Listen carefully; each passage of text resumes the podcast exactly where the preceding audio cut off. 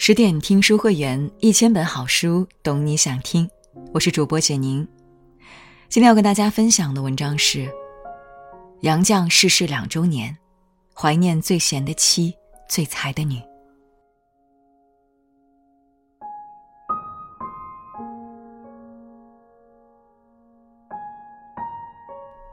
二零一六年五月二十五日，五年前的今天。杨绛先生在北京协和医院病逝，平静的离开了这个世界。他们仨终于团聚了。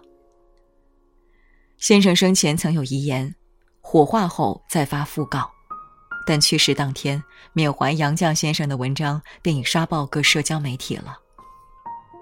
有文章说，杨绛先生是一株安静的茉莉花，不争不慌的走过了一个多世纪。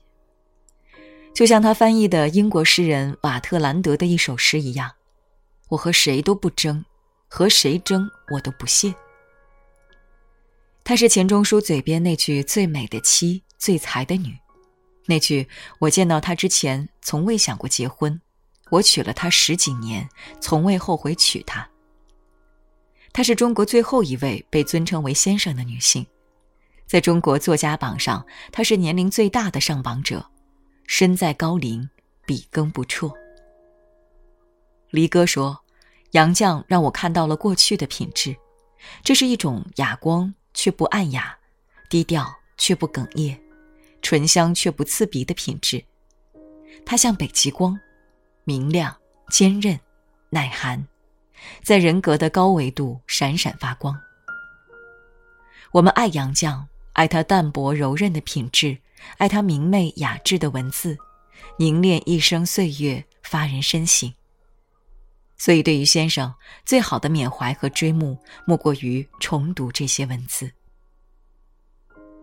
一，要做事。你的问题主要在于读书不多，而想的太多。中学时，老师常常训斥我们。当你的能力撑不起欲望的时候，就应该低下头来好好努力。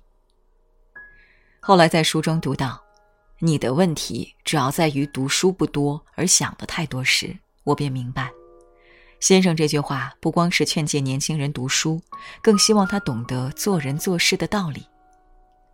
理想是一步一步走出来的，无论什么时候，我们需要的是踏实做事，而不是空想。这个世界不缺白日做梦的空想家，缺的是步伐稳健的实干家。想要什么就勇敢去追，不要设想会遇到什么样的困难，也不要想失败了怎么办。就像《远走高飞》中唱的：“如果还有梦就追，至少不会遗憾后悔。”要永怀初心，人能够凝练成一颗石子，潜伏见底。让时光像水一般在身上湍急而过，自己只知身在水中，不觉水流。为了翻译《堂吉诃德》，四十七岁时，杨绛先生开始自学西班牙语。伴随着各种运动，他坚持了整整二十年，翻译了七十二万字。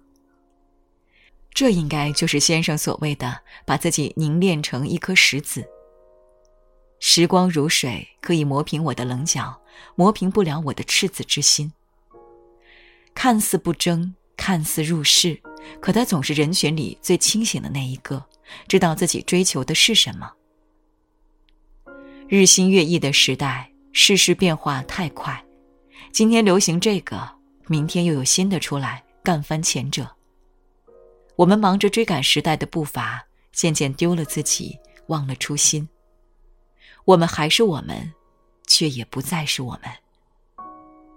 初心从不是说说而已，而是要牢记于心，时刻鞭策自己。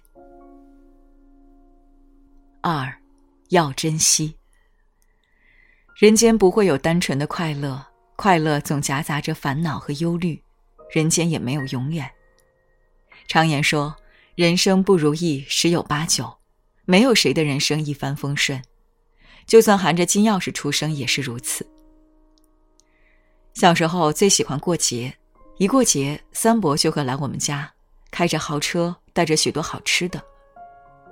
当时常想，我要是生在他们家就好了，肯定无忧无虑。长大后去他们家做客，才懂得，上帝是公平的，开了一扇门，肯定会关上一扇窗。三伯父虽然不用像父亲一样辛苦赚钱，但是活的也是很闹心。他母亲有糖尿病，需要细心照看；他弟弟和妹妹不和，一家人聚在一起吃饭，弟弟和妹妹当场指着鼻子骂起来。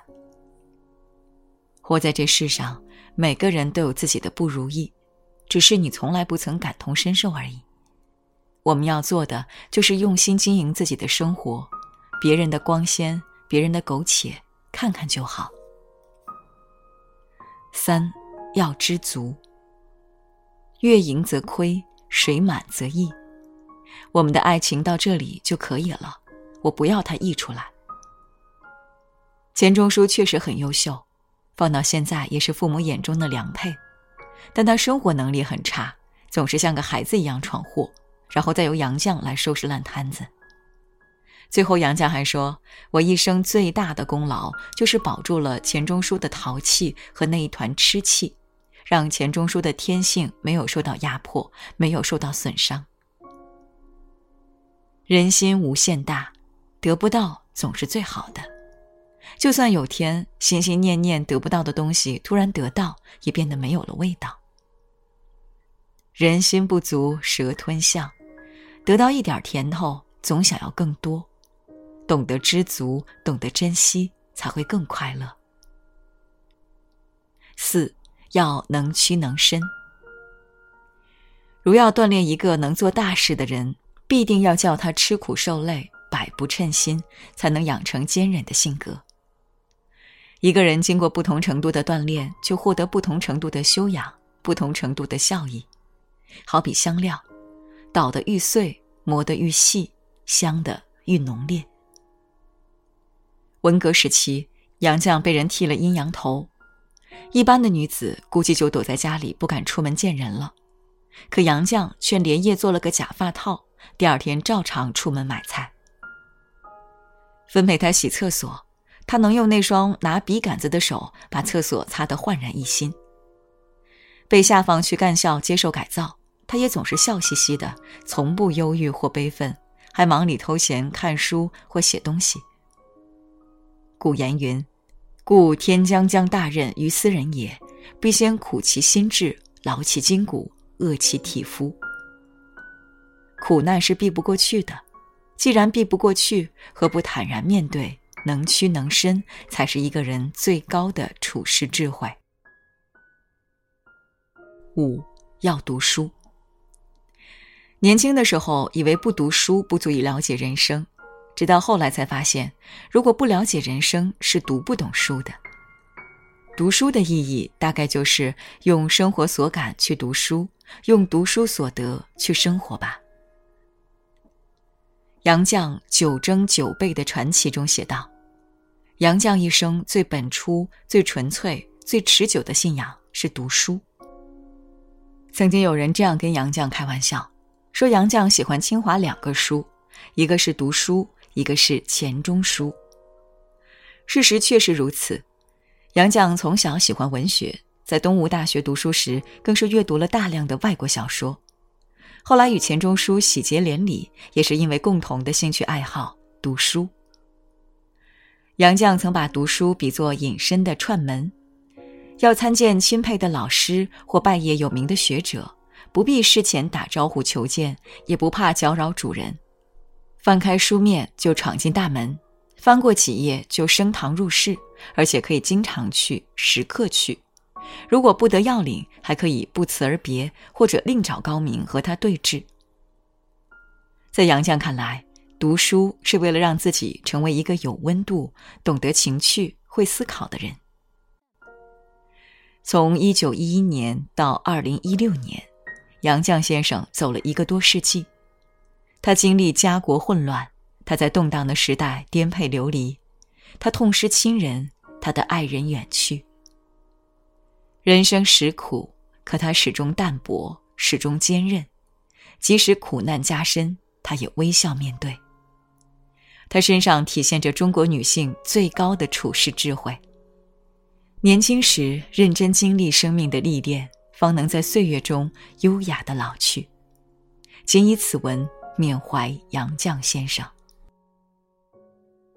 更多美文，请继续关注十点读书，也欢迎把我们推荐给你的朋友和家人，一起在阅读里成为更好的自己。